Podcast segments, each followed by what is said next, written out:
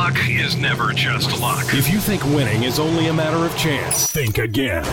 We bring you sports gaming strategies and information that changes outcomes. Keep it here. And get the winning edge. This is Sports Grid Radio on Sirius XM.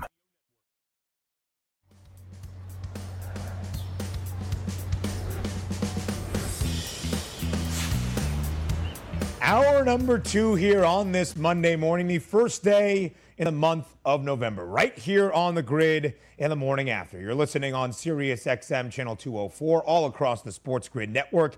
In hour number two, a full blown recap of weekend number nine across college football. Some called it Statement Saturday. Here on the grid, we called it the best regular season weekend of the year. And boy, oh boy, was it fantastic. What about that game in East Lansing? Huh? The beverage convention in Jacksonville, a late night thrill out in Salt Lake City, Notre Dame and North Carolina. I could go on and on. Helping me to make sense of the entire Saturday slate is Sports Grid's college football analyst, Joe Lisi, joining us for this second hour here on the grid. And Joe, it was a great weekend across the country in college football. And last night we got some breaking news to cap things off. TCU firing longtime head coach Gary Patterson. The initial report said it was a mutual parting of ways.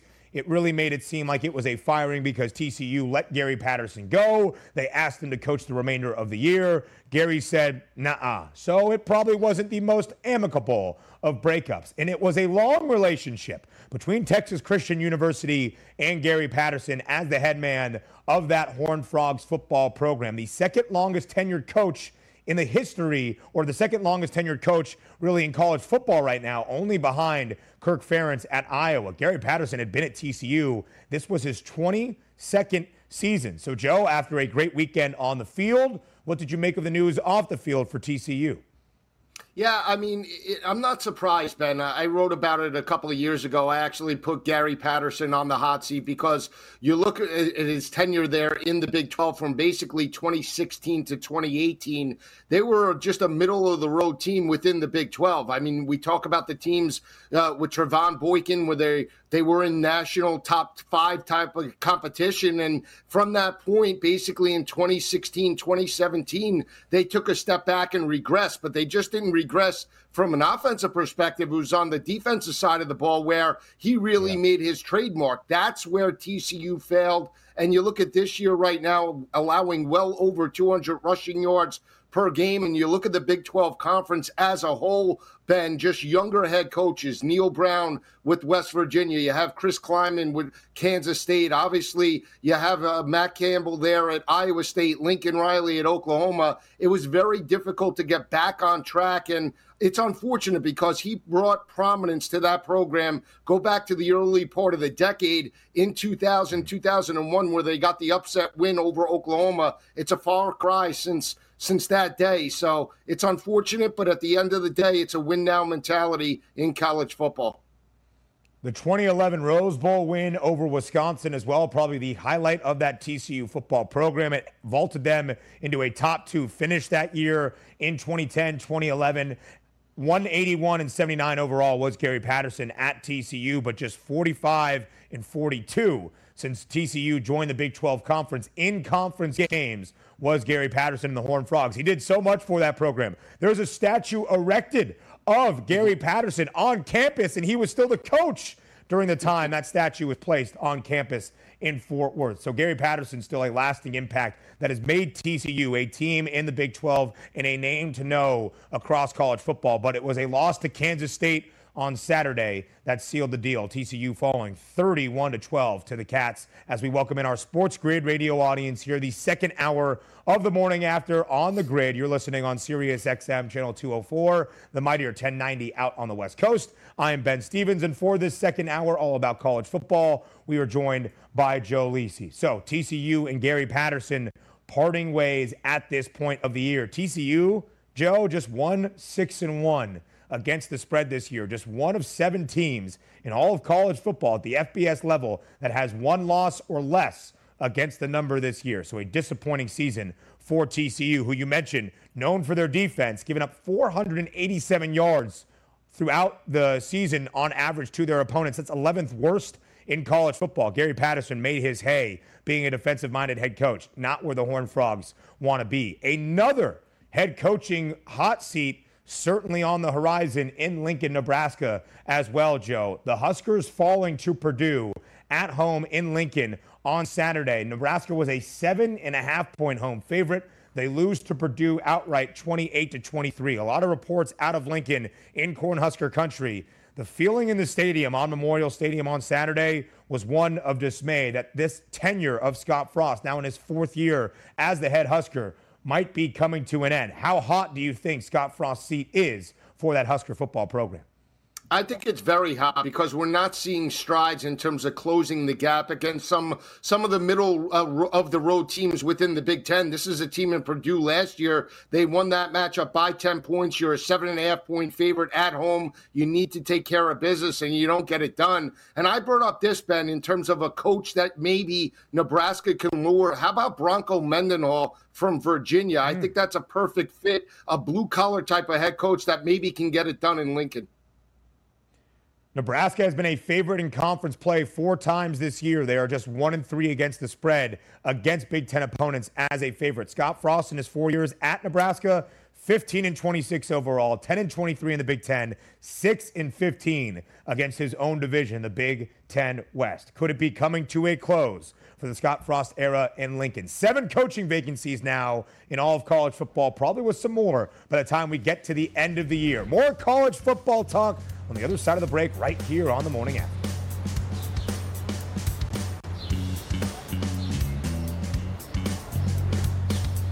SportsGrid.com. Betting insights and entertainment at your fingertips 24 7 as our team covers the most important topics in sports wagering real time odds, predictive betting models, expert picks, and more. Want the edge? Then get on the grid. SportsGrid.com.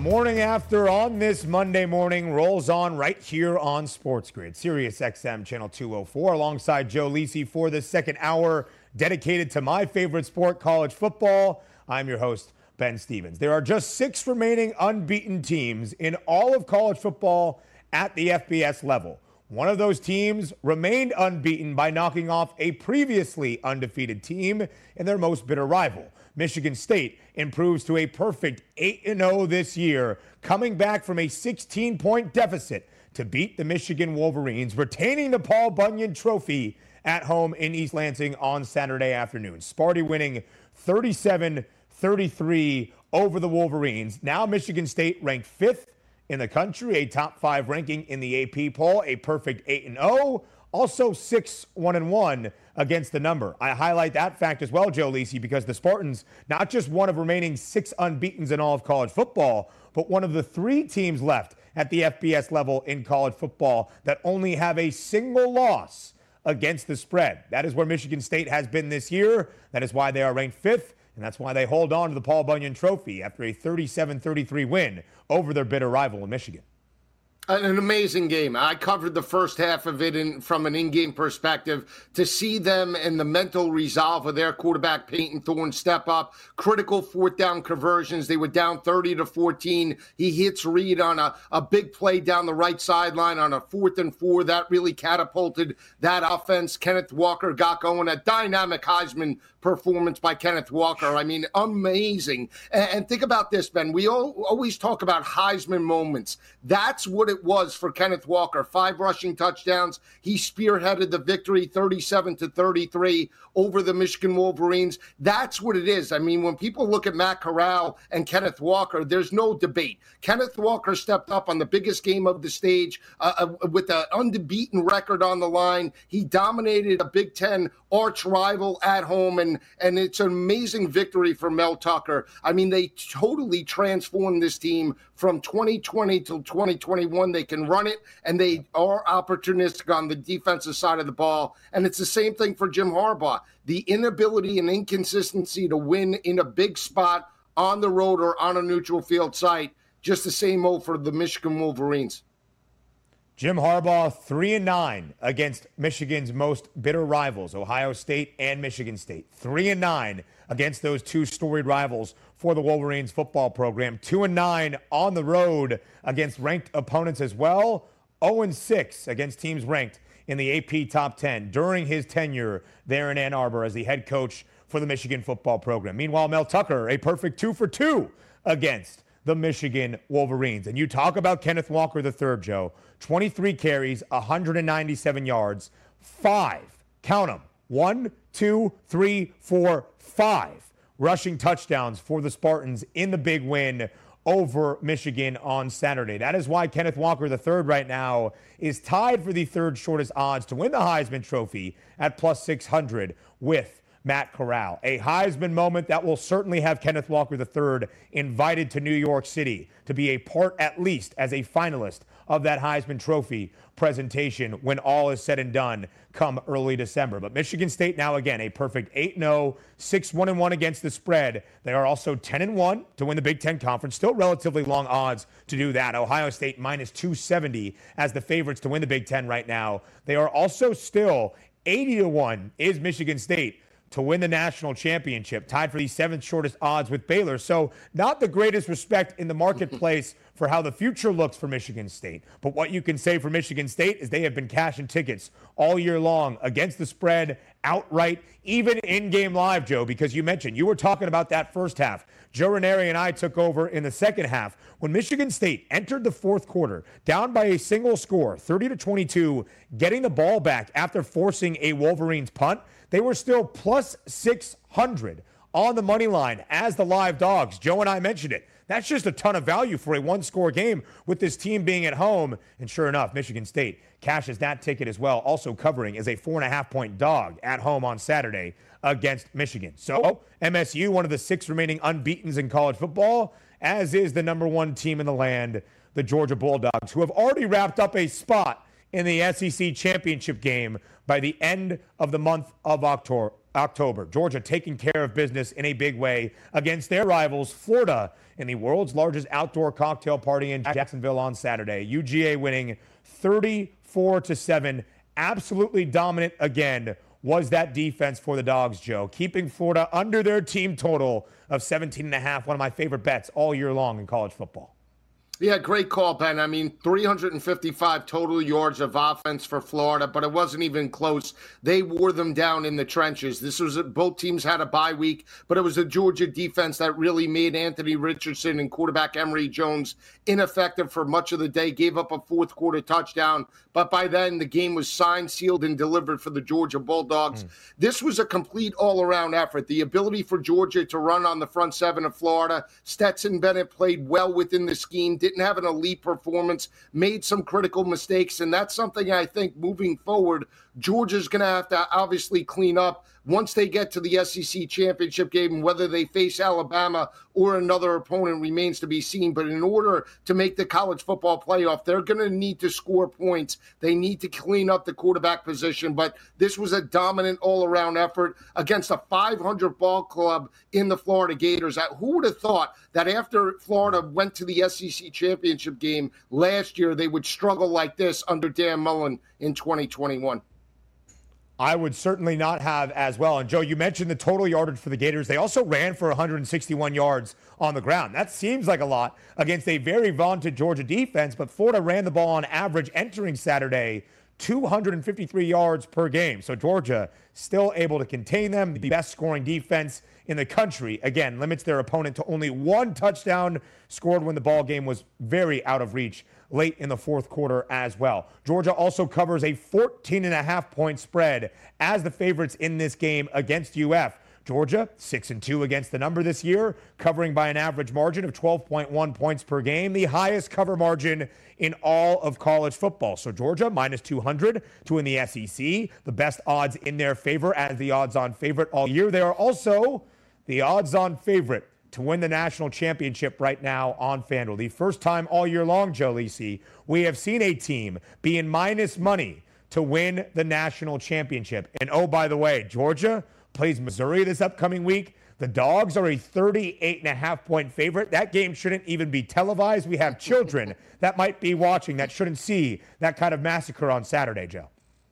Yeah, I mean, obviously, there's the potential from the spread perspective, maybe of a little letdown, a high total in terms of this matchup. But Georgia dominated this ball game last year in Columbia. They ran at will, and when you think about the defensive weaknesses for the Missouri Tigers this year, firing their defensive line coach, allowing well over 250 rushing yards to opposing offenses. It looks like the game plan for Georgia is just run, run, and run until this game is over uh, in Athens, in Sanford Stadium, Saturday night. So we'll see how that plays out, Ben. But uh, when you just look at Georgia's performance in the SEC East this year, there hasn't been a team that's really challenged them. Outside of Florida, you thought that was the best effort it's going to take a monumental effort for these teams in the East, like Kentucky, Tennessee, and and even South Carolina and Florida, to get back on track for the next two or three years. The way Kirby Smart has recruited within the landscape.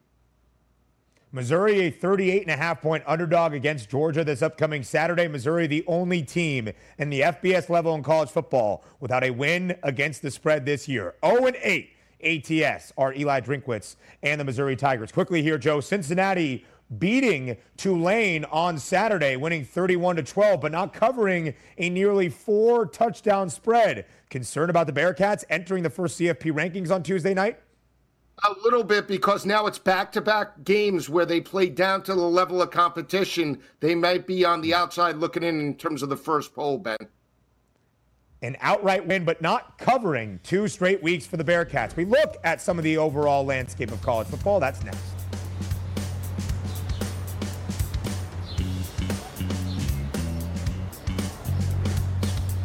SportsGrid.com. Betting insights and entertainment at your fingertips 24 7 as our team covers the most important topics in sports wagering real time odds, predictive betting models, expert picks, and more. Want the edge? Then get on the grid. SportsGrid.com.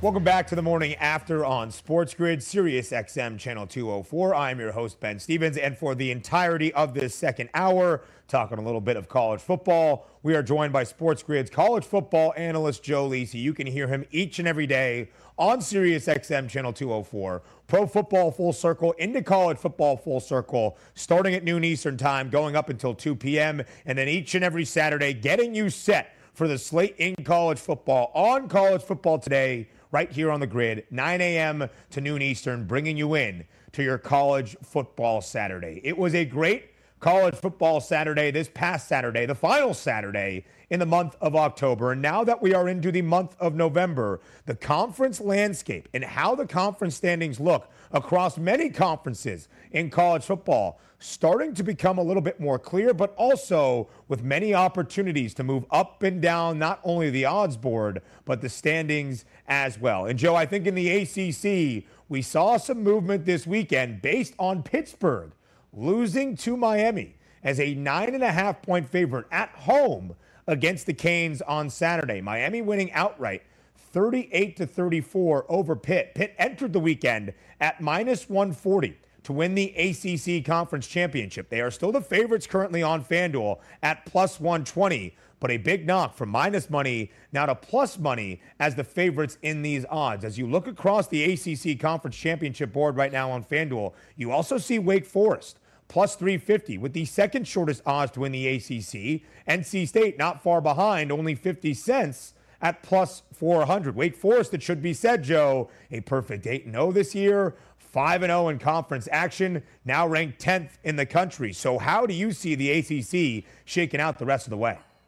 It's going to be interesting, Ben, especially when you saw Miami and Tyler Van Dyke step up and knock off Kenny Pickett as a nine and a half point underdog in Heinz Field Saturday afternoon. Everybody talked about Kenny Pickett. I mean, Van Dyke tossed for over 400 and three touchdowns in that ball game. But there's a couple of teams that you have to look at. Obviously, Wake Forest 8 0 now. Now the schedule gets tougher over the month of November. They have a game as a two and a half point underdog this weekend with North Carolina. Also have to play both Clemson, and NC State. So that's a tough road before they end their season with Boston College. So I think when I look at this chart right here in terms of where I would look, I'm not a big believer of Pat Narduzzi, even though he's overexceeded expectations this year. I can only look at two teams in particular, Wake Forest and NC State, right here, right now. If Virginia and their quarterback – uh, Brennan Armstrong was healthy, broke his w- rib this past weekend in the loss to BYU. I might take a flyer on Virginia, but with the backup quarterback the rest of the way,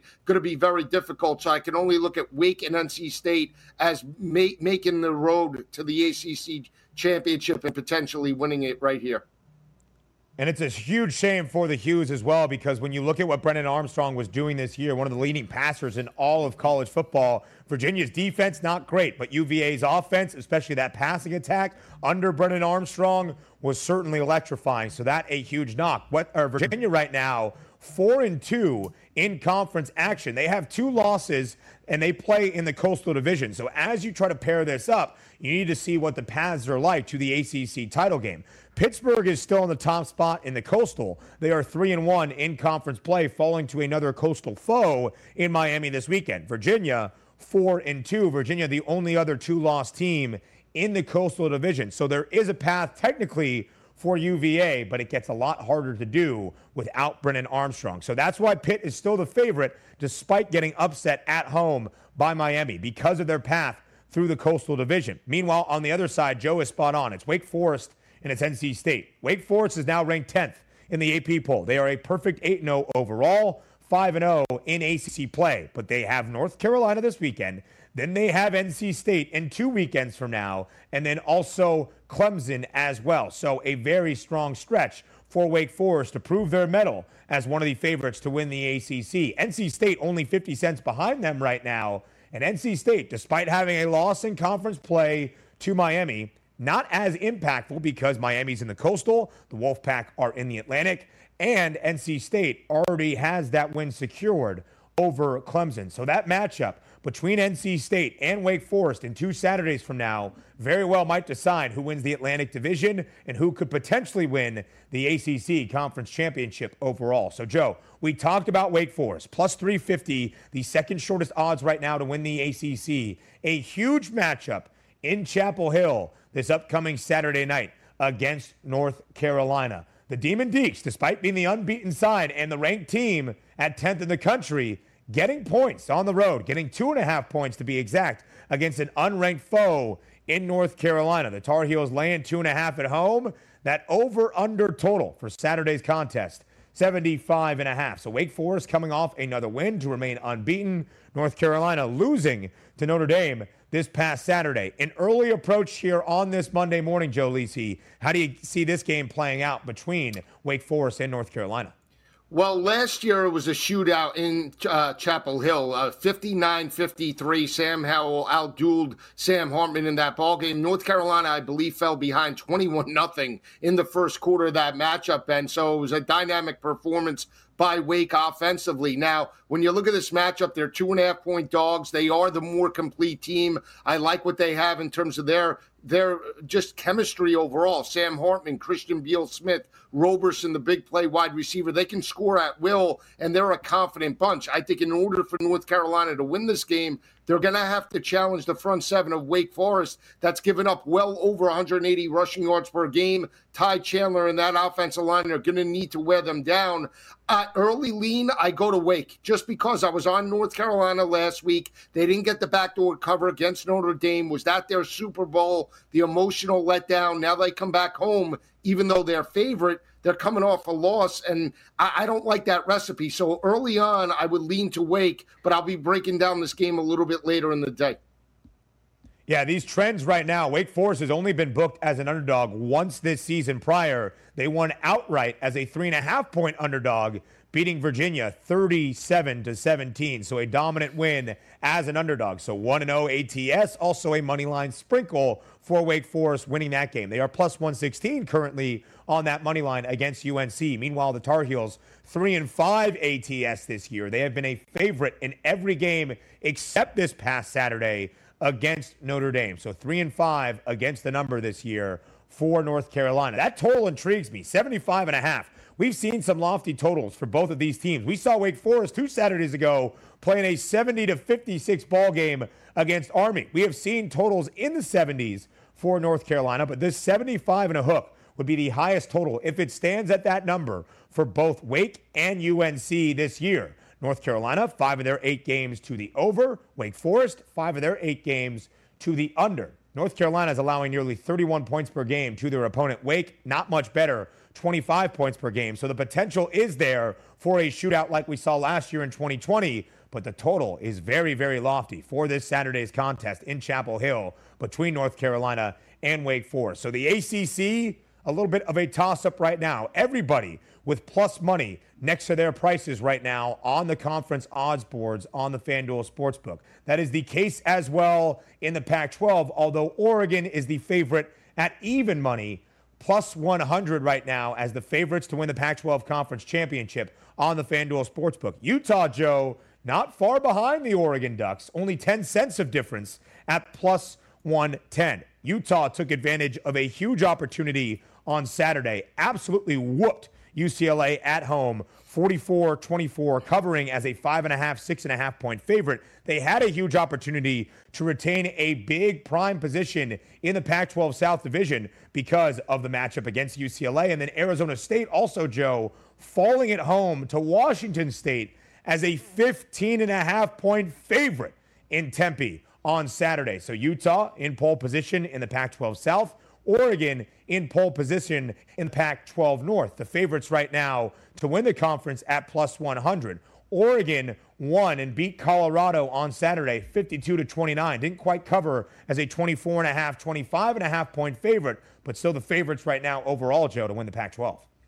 Yeah, this is intriguing because I think you only look at the top three teams. Obviously, Oregon and Washington are going to square off this weekend in Seattle, one of the bitter most rivalries in terms of the Pac 12. These teams absolutely hate each other. And you saw Washington get back on track. Dylan Morris engineered a last minute drive to give them the outright win over the Stanford Cardinal as a two and a half point dog. And I love the way Utah and Cam Rising are playing, but they're a much better home team than they are on the road. They go this Friday night as a seven point favorite on the road to face the Stanford Cardinal. I like them early on in that matchup. And Utah and Oregon will square off later in the month in Salt Lake City. So this is very intriguing. I mean, early on, I'd still say it's Oregon, but I really like the way Washington and Utah are playing right here, right now, from a defensive perspective at the end of the year. So the Ducks still beat Colorado in a big way, winning by 23 points, but as a 24 and a half, 25 and a half point favorite, they did not cover at home on Saturday. They are 0 6 as favorites this year against the number are the Oregon Ducks. Meanwhile, Washington has won two straight in Pac 12 competition, but by an average of just six points per game. That includes a 21 to 16 win over Arizona two Saturdays ago. Arizona, one of two remaining winless teams in all of college football. So, what exact confidence does Washington inspire this upcoming Saturday? They are at home. They will be a six and a half point underdog. That over under total 51 and a half. So the Huskies just two and six against the number this year, one and two as in three games as dogs this year again. Oregon 0 and 6 as favorites this year against the number, not covering by more than a touchdown per game. We look at this upcoming Saturday, even this week in college football. Action, baby. That's next.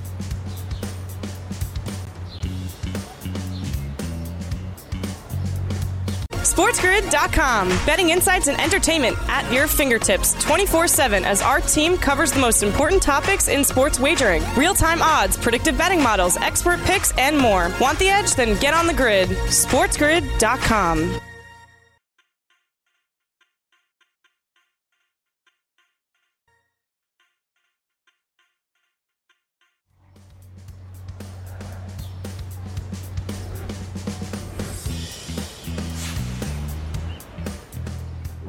back here on the morning after on Sports Grid, Sirius XM Channel 204. I'm your host, Ben Stevens, joined by Joe Lisi, Sports Grid CFB analyst for the entirety of this second hour on your morning, Monday morning on the morning after. And starting today, Joe, for the next mm-hmm. so many days past the Monday following Thanksgiving, we have football on every single night. That includes the NFL tonight on a Monday night, but that also means that MACtion is starting in the college football ranks. So, as of yesterday until the Monday following Thanksgiving, football on your television screens every single night. And MACtion begins tomorrow in what is our favorite Tuesday and Wednesday slates throughout the college football season in the month of November. There is three games tomorrow night to begin MACtion on a Tuesday, but the one game I want to focus on, Joe Lisi, is Eastern Michigan and Toledo. When you look at these odds right now on the FanDuel Sportsbook, Toledo at home laying eight and a half points tomorrow. The over/under total 53 and a half. The reason I highlight this game as opposed to the others in the MAC, you could argue this is the best matchup of the night. It is the second biggest spread. It is eight and a half in favor of Toledo. Miami of Ohio and Ohio is only a seven and a half point spread in another game. But just excited to have MACtion back, Joe Lisi. What do you know about the MAC? How can we get people set for some action that begins tomorrow night? Well, I tell you what, the month of November is chilly throughout the conference. If you ever sat on the sidelines for a MAC game, I, I, cheer you because I've done it multiple times when Terry Bowden was the head coach in Akron for the Zips, and it gets cold, it gets bitter, and that's what true college football fans are. And this matchup in the Glass Bowl is fantastic ball game between Eastern Michigan and Toledo. And when I break down the the early cap of overall I have to take the points with Eastern Michigan. The spread leads me to believe that in terms of the eight and a half. I'm always a buyer of an underdog on the road with the eight and a half point number going up against a very high octane offense in Toledo. Total early on, 53 and a half. I would lean to the under because I think Eastern Michigan wants to run the football, sustain drives, keep that high powered offense of Toledo on the sidelines. Toledo has played uh, some some games in the mid 40s as well this year. So we'll see how it plays out. But early on, I'm going under in Eastern Michigan with the points in this matchup. I think the overall thought for the first MACtion game of the year has to be an under until proven otherwise, but things do get crazy, which leads to points in weird, weird ways throughout MACtion. Right now, both Eastern Michigan and Toledo, two and two in conference play in the MAC. EMU, five and three against the spread this year, covering by an average margin of more than a field goal per game. Toledo, just four and four, not covering by an average margin of 0.2 points per game. So not not covering by a very big margin. Should be a very exciting start. Some of those other games in the MAC, Ball State laying 19 and a half against Akron on the road tomorrow. That over under total 57 and a half. Akron has really, really struggled this season. And then again, Miami of Ohio also laying seven and a half points on the road against the Ohio Bobcats, who have just one win this year after Frank Solich resigned or left. He pretty much retired before this season got underway. Still in an advisory role with the Ohio Bobcat football program, but no longer the head coach. And maybe that might be why the Bobcats struggling a little bit so far this year. So, Joe, as we look through a couple of other games on this Monday morning to give you the early look ahead spots ahead of a Saturday slate in the first weekend of November for college football, another game I want to look at is a team we highlighted earlier. Michigan State, a perfect 8 0, coming off a huge win against Michigan this past weekend. 6 1 and 1 against the number, now ranked fifth in the country. The Spartans only laying two and a half, only a two and a half point favorite against uh, Purdue this upcoming weekend. And when you look at this number, slightly intriguing to see Michigan State only a two and a half point favorite on the road. I understand in West Lafayette against Purdue, an over under total of 52 and a half. Is the thought here, Joe, an emotional letdown after a huge game in the Paul Bunyan Trophy against Michigan? That being the reason, Sparty only a two and a half point favorite?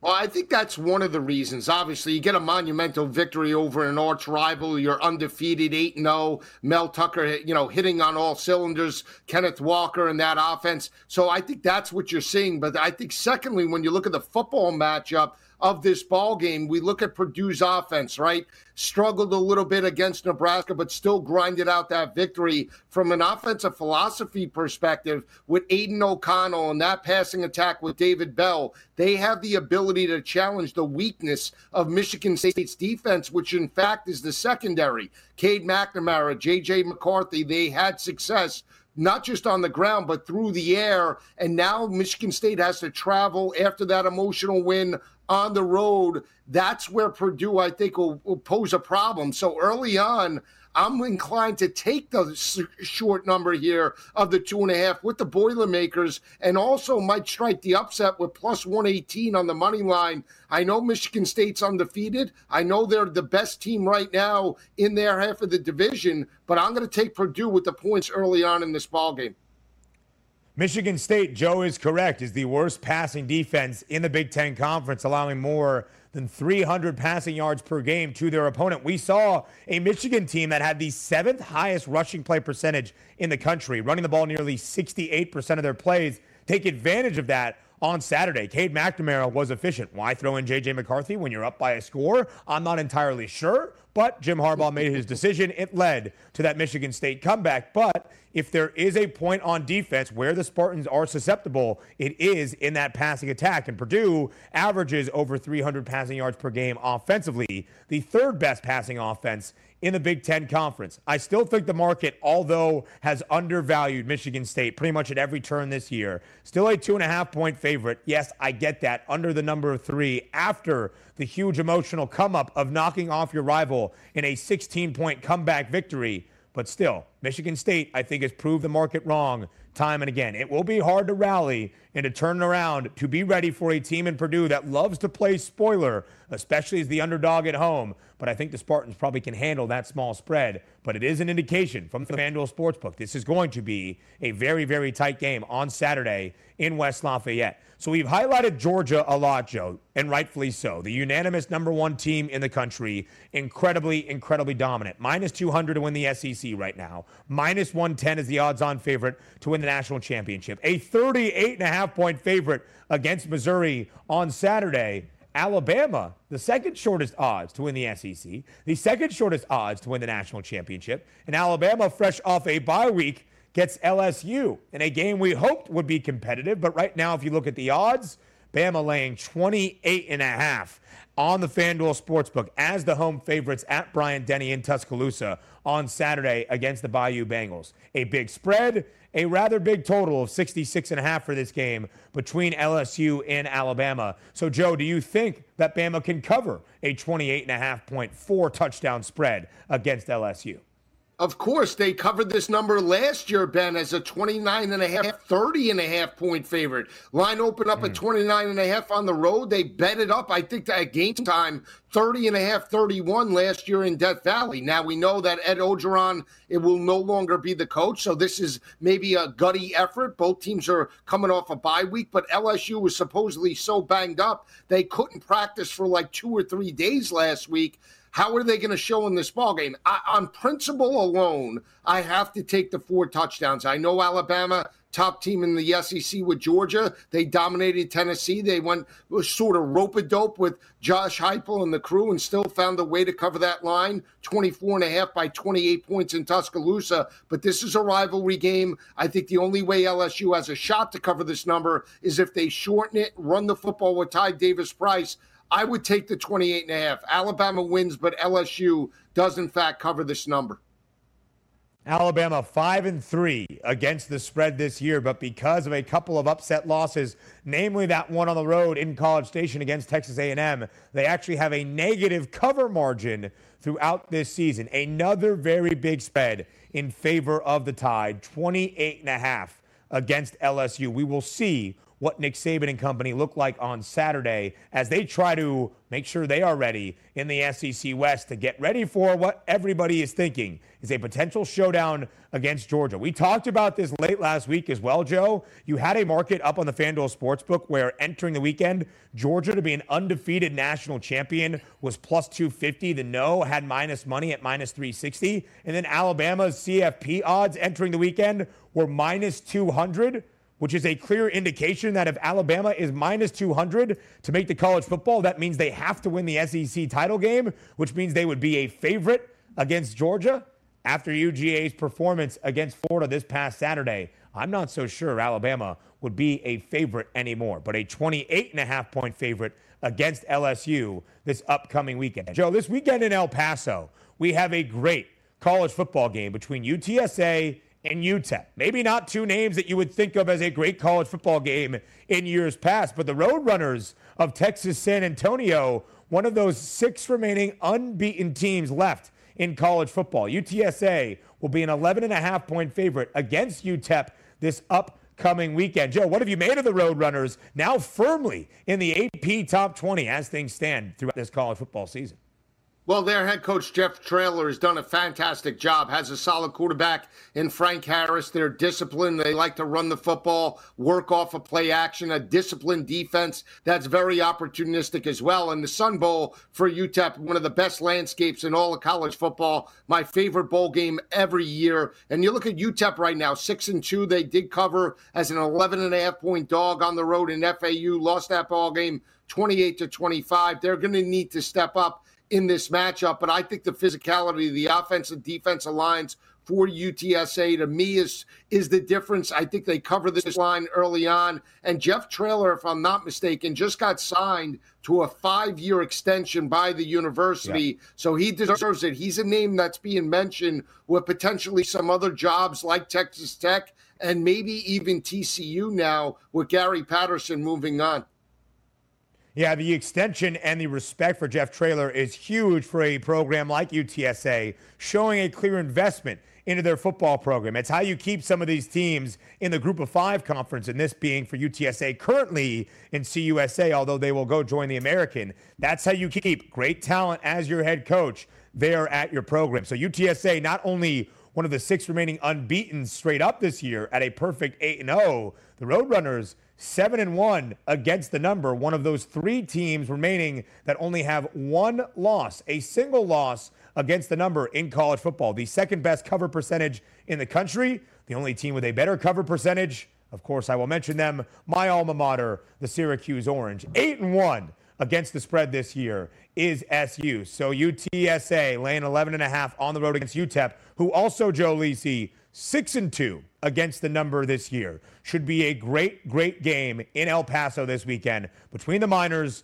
and the Roadrunners. Tomorrow, the first college football playoff rankings of the year are going to be released. What does the CFP selection committee make of all the madness we have seen this year in college football? Before we hear from the CFP selection committee, we hear from Joe Lisi. We get his CFP top four entering tomorrow's first rendition of these rankings on the other side of the break as we play Guess the Line. We guess the four lines, the four teams in the college football playoff as Joe Lisi sees it right now. You're listening on SiriusXM Channel 204 all across the Sports Grid Network. The morning after is coming up next.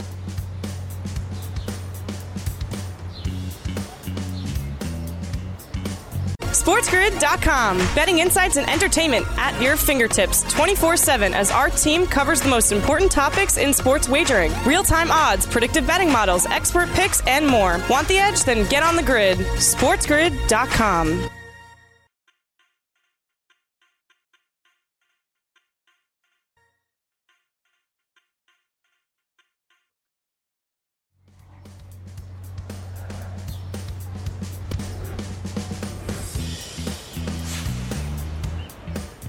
Closing out hour number two of the morning after on this Monday morning, the first day in the month of November. You are listening on Sirius XM channel 204, watching all across the Sports Grid network for the entirety of this second hour with Joe Lisi.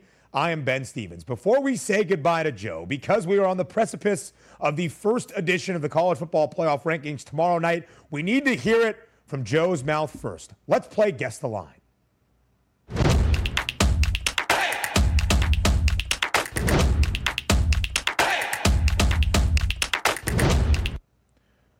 All right, Joe Lisi, not just one line, four lines, more so four teams that you think will be in the first selection committee CFP ranking top four tomorrow. Joe Lisi, CFP top four at this moment is who? Let me hear it, Joe. It's going to be Georgia, Michigan State, Alabama, and I'm going to have Oregon in there. Oh my God. You have Michigan State number two in the country? I do, based off the performance, because they're undefeated in the Big Ten. I think the fact that they're undefeated off that performance against another undefeated team on, on basically a 12 o'clock window where most of the nation got to see that, and we saw Cincinnati with back to back lackluster wins, Michigan State has to be in the top four, in my opinion, along with Oregon. Even though Oklahoma undefeated, they've been living dangerously. I think if both hmm. teams mm. played right here, right now, I would give the edge to the Oregon defense. So Georgia, unanimously number one. I agree with that. Michigan State number two. You will get no argument from me. Alabama number three certainly will be a part of the top four. Oregon at four maybe giving them the love past Ohio State based on that matchup head to head that the Ducks won. And then Oklahoma finds itself on the outside, Joe. I agree with you there. Where will Cincinnati fall in the CFP rankings? Joe Lisi, Sports Grid CFP analyst, each and every weekday, Sirius XM Channel 204, starting at noon, Pro Football Full Circle, into College Football Full Circle. Joe, as always, appreciate your time, my friend. Anytime, Ben. Love the show. And we love having you here, Joe Lisi. Hour three of the morning after, it's happy hour. Coming up next on the other side of the break on the grid.